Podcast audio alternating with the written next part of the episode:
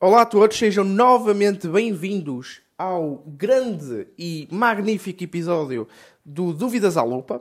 É? Esta rúbrica importantíssima que nós temos aqui dentro do nosso podcast Google Finanças e que vocês tanto adoram. E eu vi isso também nos, outro, no- nos últimos dois episódios. Uh, quanto é que nós vamos re- receber, ou neste caso o título foi A nossa reforma está em risco. Quanto é que vamos receber para a nossa reforma, como uh, antecipar a nossa reforma, como precaver esse risco de não recebermos aquilo que estamos a pensar em receber na nossa reforma e, portanto, vocês adoraram esses dois episódios. Mais 600 pessoas que, que ouviram, vocês são simplesmente fantásticos. Várias delas uh, ouviram até ao fim mandaram-nos mensagens a dizer parabéns pelo, pelo episódio, uh, parabéns pelos insights que vocês tiveram. Uh, fico de todo lisonjeado por esses comentários e, portanto, fiquei tão li- lisonjeado que eu pensei: caramba, nós estamos agora em tempos difíceis e o pessoal gosta, gosta desse tipo de episódios. E não para entrar aqui tanto em investimentos, porque nós já temos hum, algum, alguns destes podcasts, alguns destes episódios, digamos assim, dentro da rúbrica de Dúvidas à Lupa, a falar inteiramente de investimentos, uh, dividendos, como montar uma carteira de dividendos, de montar uma carteira simples, as vantagens, desvantagens, blá blá blá que eu esqueci-me de falar de uma, de uma das coisas mais importantes antes de investir, que é preparar as suas finanças. E o que é que nós vamos falar hoje, pessoal? O que é que nós vamos falar hoje? Vamos falar exatamente dessas finanças e vamos falar com o intuito de preparar para uma crise. Porque bem, bem sabemos que eh, a atualização da Euribor a 12 meses para, para, para aquilo que é o crédito à habitação está aí à porta. Vai, vem aí uma atualização já em fevereiro para eh, que tem represálias para, para março. Portanto, as pessoas vão ter que pagar para, para quem tem uma Euribor a 12 meses, vão ter que pagar perto dos 57. Não, desculpem. Isso é para quem tem uma Euribor a 6 meses. Para quem tem uma Euribor a 6 meses, vai pagar perto dos 57% a mais por mês. Sim, ouviram bem. E para quem tem do- uma Euribor a 12 meses, eh, isto há um ano para trás estavam estávamos com taxas negativas, hoje, após essa atualização de 12 meses, o que é que essas pessoas vão, vão encontrar? Uma prestação que subiu mais de 60%, portanto, eu queria, eu sentia-me, neste caso, com, com a obrigação de expor estas boas práticas de como é que preparar para isso, ok? Como preparar para essa possível crise que está, que está aí à porta. E, portanto, vai ser mesmo este título. Ahm, crise, eh, ou eh, estamos em crise, como, como nos preparar? Eh, Como nos vamos preparar para essa crise? Vai ser mais ou, mais ou menos esse o título deste episódio. E para isso eu trago aqui algumas fases do processo. Que é o que é? Primeiro, para isso, e antes de irmos para, para, para, este, para este episódio, dar aqui uma ressalva que é vocês já, já, já acompanham o Clube Finanças no nosso Instagram? Se não, ou se sim, mesmo assim, vocês viram em o que é que nós ala- a- lançar nestes últimos dois meses? O que é que nós lançámos na nossa jornada financeira? Que é o coração de todo o Clube Finanças em termos de, de serviço? Vocês já viram? Se não viram, eu, eu, eu- eu digo-vos. Eu, eu lancei, neste caso fui o instrutor desse curso, o nível 2, como, como o curso nível 2 de como eh, investir na Bolsa de Valores. Já, eh, já têm lá o nível 1 e tem agora o nível 2. E aquilo, falámos de gestão de risco, como diminuis o teu, eh, o teu risco, aumentares o teu retorno, eh, como montares uma carteira de A a Z de, de uma carteira de ações de dividendos, que distribuam dividendos, uma, ação, uma, uma carteira com poucas ações, como devem fazer a gestão do vosso portfólio, a nível de quando é que devem alocar, quando é que não devem, quanta liquidez devem ter, e eu lancei esse curso em dezembro. Em janeiro, estão preparados? Estão preparados? O que é que houve em janeiro? Mesmo há pouco tempo, nem há uma semana.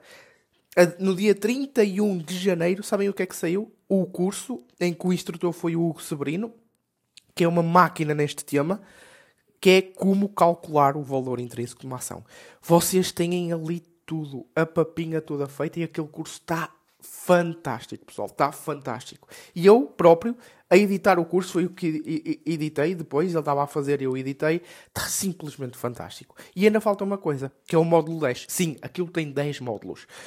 O módulo 10 vai ser daqui a um mês, dois meses no máximo. Porquê? Porque vai ser uma análise real que vamos fazer para a nossa jornada financeira da Adobe e que ele vai gravar isso e vai fazer de Ásia, vai gravar de Ásia, cada processo que faz vai explicar e vocês, posso-vos garantir, vocês vão conseguir um, calcular o, vosso próprio valor intrínseco. E esqueçam as calculadoras de valor intrínseco, que ele explica lá porque é que isso não deveria ser uma, uma obrigação dentro da, da vossa vida. Portanto, Uh, vão ver, ok? Vocês podem escrever Jornada Financeira Clube Finanças e aparece no, no Google Jornada Financeira Clube Finanças. Ou podem ir ao no, à bio da nossa, do nosso Instagram e tem lá um link e vocês são direcionados. Têm 7 dias gratuitos, o risco está do nosso lado, é só vocês testarem durante esses 7 dias se faz sentido ou não para vocês. Se não faz, amigos à mesma, vocês estão aqui como ouvintes fico também uh, inteiramente agradecido por isso. Portanto, vamos então olhar para aquilo que é o tema 2, que é os processos, como nos prepararmos para uma crise. Está aí à porta, não é? Está aí à porta.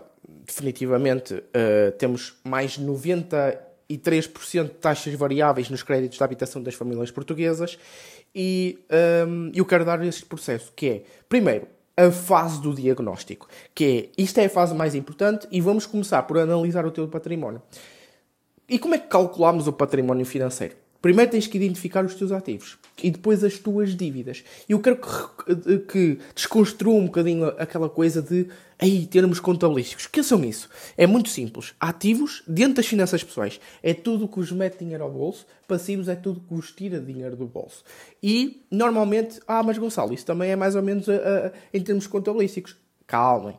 Porque um carro, na contabilidade, é um ativo. Para nós, nas finanças pessoais, é um passivo porque aquilo vai desvalorizando ao longo do tempo e só vos tira dinheiro do bolso a todos os meses, caso vocês façam um crédito a esse nesse carro, para comprar esse carro. É portanto, vocês têm, têm que definir dívida boa de dívida má dentro das finanças pessoais, é por isso que eu disse, desconstruam um bocadinho a ideia daquilo que é uh, a contabilidade, não é? Porque finanças pessoais, eu quero que vocês criem uma nova realidade para as finanças pessoais. Dívida boa pode ser um negócio próprio, educação, imóveis, aquilo que vos dá cash flow real na altura ou vos vai dar uma possibilidade de um aumento de cash flow no futuro, neste caso, uma educação ou um negócio próprio. Ok? Dívida má, carros, ok? Bens de luxo, não criam nada, não criam cash flow, consumo imediato, cartão de crédito. Não criam cash flow e vocês pagam um, uma taxa de juro por ela que vos tira ainda mais dinheiro da vossa carteira, ok? Vocês têm que identificar isto, ok? Os ativos e as vossas dívidas. E especialmente as vossas dívidas, porque é aqui que nos vamos focar inteiramente. Nas vossas dívidas. Porque se estamos em crise, onde é que vamos? Vamos ao coração das vossas finanças pessoais. Pessoal, meus caros, o coração das vossas finanças pessoais são as dívidas em tempo de crise. Se vocês não, não se desfazem dessas dívidas, antes mesmo da crise começar, vocês vão fazer capote completamente. Vocês vão fazer um, um, Vocês vão estar fora do jogo. E vai ser muito mais difícil vocês aplicarem isso em tempos mesmo de crise. Ok? Enquanto têm esse cash flow adicional, por o não aumento, não incrementação do aumento uh, da atualização de Euribor a 12 meses, que vai, vai, vai ser praticado já em março, esse aumento de mais 102% ou mais 103%, já nem sei, mas sei que é mais 60% de uma Euribor a 12 meses. Uh, portanto, vocês têm que fazer isso. Vocês têm que definitivamente fazer isso. Por, porquê que, Gonçalo, porquê que tu estás a, generalizar? Pá, eu posso não ter dívidas.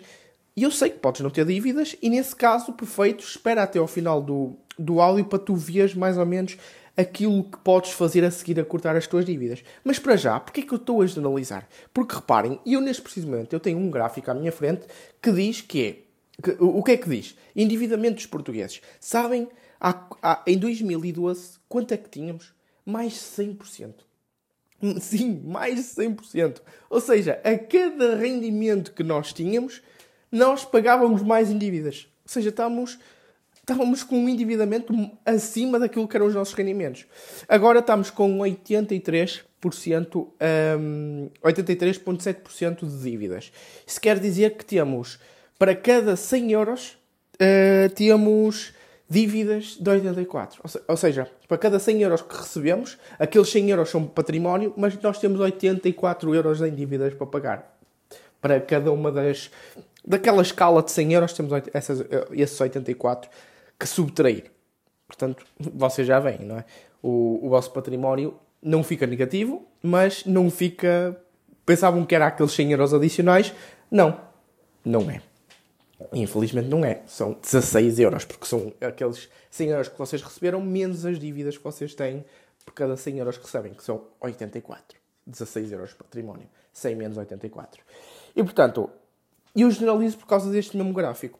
E o que é que vocês vão fazer? Vão ao Banco de Portugal e vão extrair a vossa listagem de, de dívidas. Vocês podem uh, ir ao Banco de Portugal, vocês podem, com uma simples pesquisada, vocês reparam como é que podem extrair. Eu nunca extraí, atenção, porque eu não tenho nenhuma dívida. Eu nunca extraí. Eh, portanto, por boas práticas, eu não posso ter aqui a moral da história e dizer: olha, é assim que se faz. Não, não consigo. Mas com uma simples pesquisada no Google, vocês conseguem saber como é que vão ao Banco de Portugal e vão extrair então isto para particulares, porque isto pode ter para empresas ou para particulares.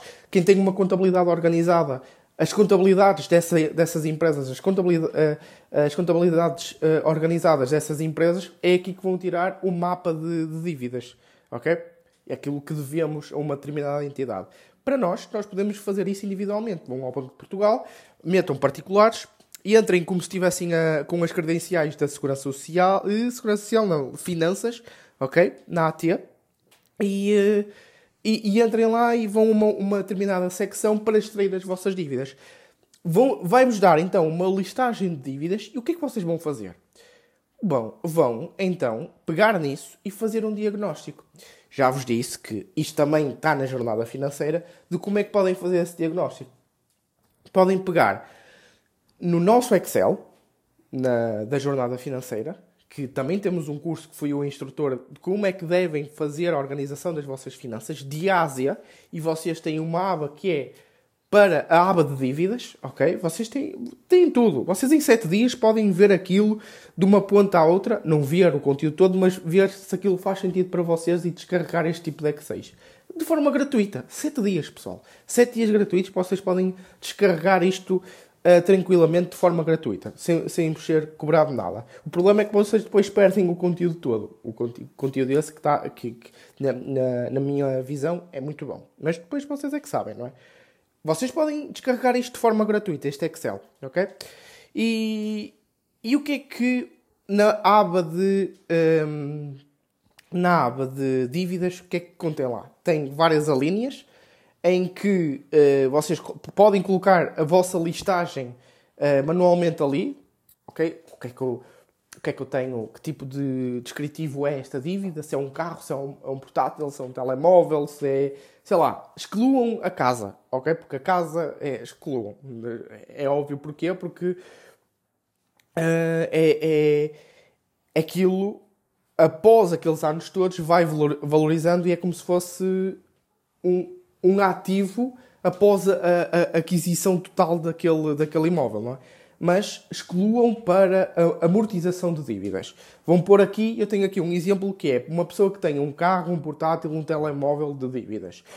E só para vocês verem, têm isto, o total, o que falta pagar nestes três items é de. Onde é que está? Eh, falta pagar, está aqui, 11.092. Ou seja, eles têm em dívida para estes três items em conjunto mais de 11 mil euros. E uma crise à porta. O que, é que, o que é que vocês vão fazer? Vão, primeiro, primeiro, ok? Primeiro, vão, para cada item, vão ver quanta de taxa de juro hum, vocês estão a pagar. Imaginem, para o carro, vocês estão a pagar... Uh, sei lá, isto, atenção, é números completamente abismais, mas uh, 21%, não, vamos pôr um, um número mais realista, não é? Um, e que pode não ser o vosso caso, mas é para vocês entenderem. Vamos pôr aqui um caso de sei lá, 13%. Ok, 13% para o carro de taxa de juro que vocês estão a pagar.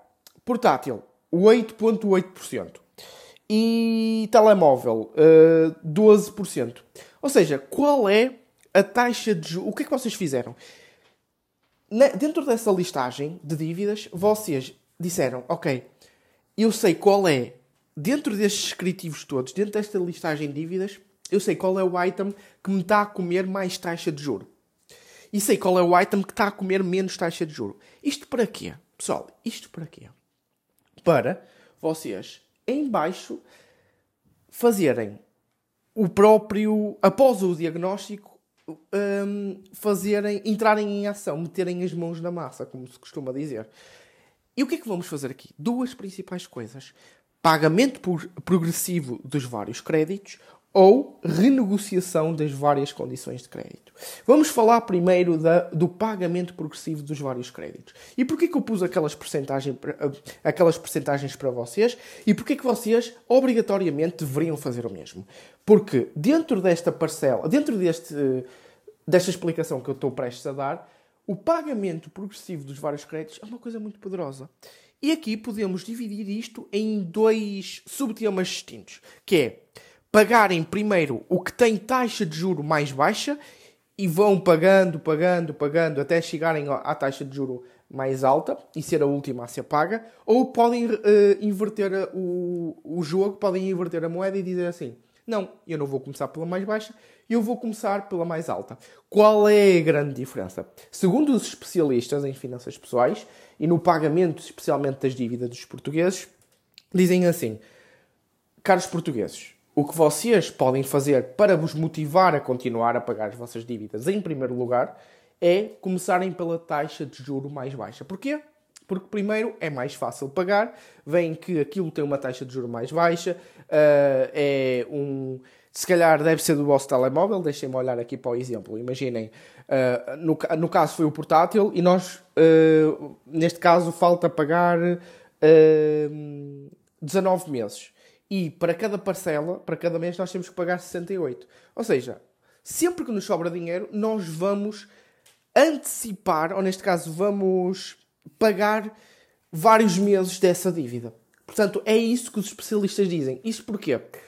Os especialistas dizem para começarmos com a taxa de juros mais baixa e que tenha também seja plausível nós pagarmos antecipadamente vários meses, num só mês ou em, em, em dois meses, por exemplo, porque isso dá-vos motivação para continuarem a pagar as vossas dívidas. Porque é mais fácil começarem por o mais. É, é, é, é, desculpem a redundância, mas é fácil começar pelo mais fácil, não é? Ou seja, é mais fácil começar pela, pela taxa de juro que, é, que, que, que temos dentro da nossa listagem mais baixa e, portanto, com, com, isso é muito mais fácil conseguir pagar mais rapidamente essa dívida do, do que começar uh, por uh, taxa de juro maior. Mas, atenção, atenção, os especialistas não negam a possibilidade de começarem pelo, pela taxa de juro, pela rúbrica que tem taxa de juro superior. Neste caso, que é o carro, não é? E, portanto, o que é que vocês vão fazer? Uh, vão escolher uma delas. Após isso, uh, vocês têm uma segunda opção, renegociação das várias condições de crédito. Para isso, vocês têm Doutor Finanças ou Credível que vos ajuda nisso. Portanto, têm aqui o que vocês devem fazer em tempos de crise. Têm aqui uma, um, um, ao pormenor aquilo que vocês devem supostamente fazer no tempo de crise. Paguem, façam um pagamento progressivo dos, dos vários créditos e dentro daqueles dois subtemas que eu vos indiquei, comecem pelo mais alto ou pelo mais baixo, a nível de taxa de juro, e eu, que isto pode ser junto ok? E ou façam uma renegociação das várias condições de crédito. E especialmente, e aqui já podemos incluir, e especialmente a, o vosso crédito à habitação. Tentem colocar spreads mais baixos para pagar menos e para não ser tão, eh, não ser tão eh, penoso para vocês eh, terem esse incremento, esse, esse aumento das, da, do crédito da habitação e, portanto, hum, façam isso, façam essa renegociação. Temos o Doutor Finanças e a Credível. E pronto, é isto num processo, é neste processo que vocês devem fazer, é este processo que vocês devem fazer para passar esta crise, ok? Para pelo menos ajudar mais 50% a passar esta crise.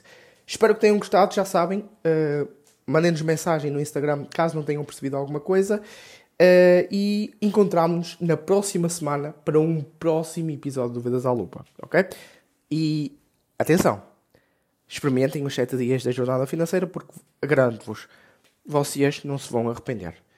Mais uma vez, obrigado. O meu nome é Gonçalo Ribeirinho e vejo-vos na próxima segunda-feira.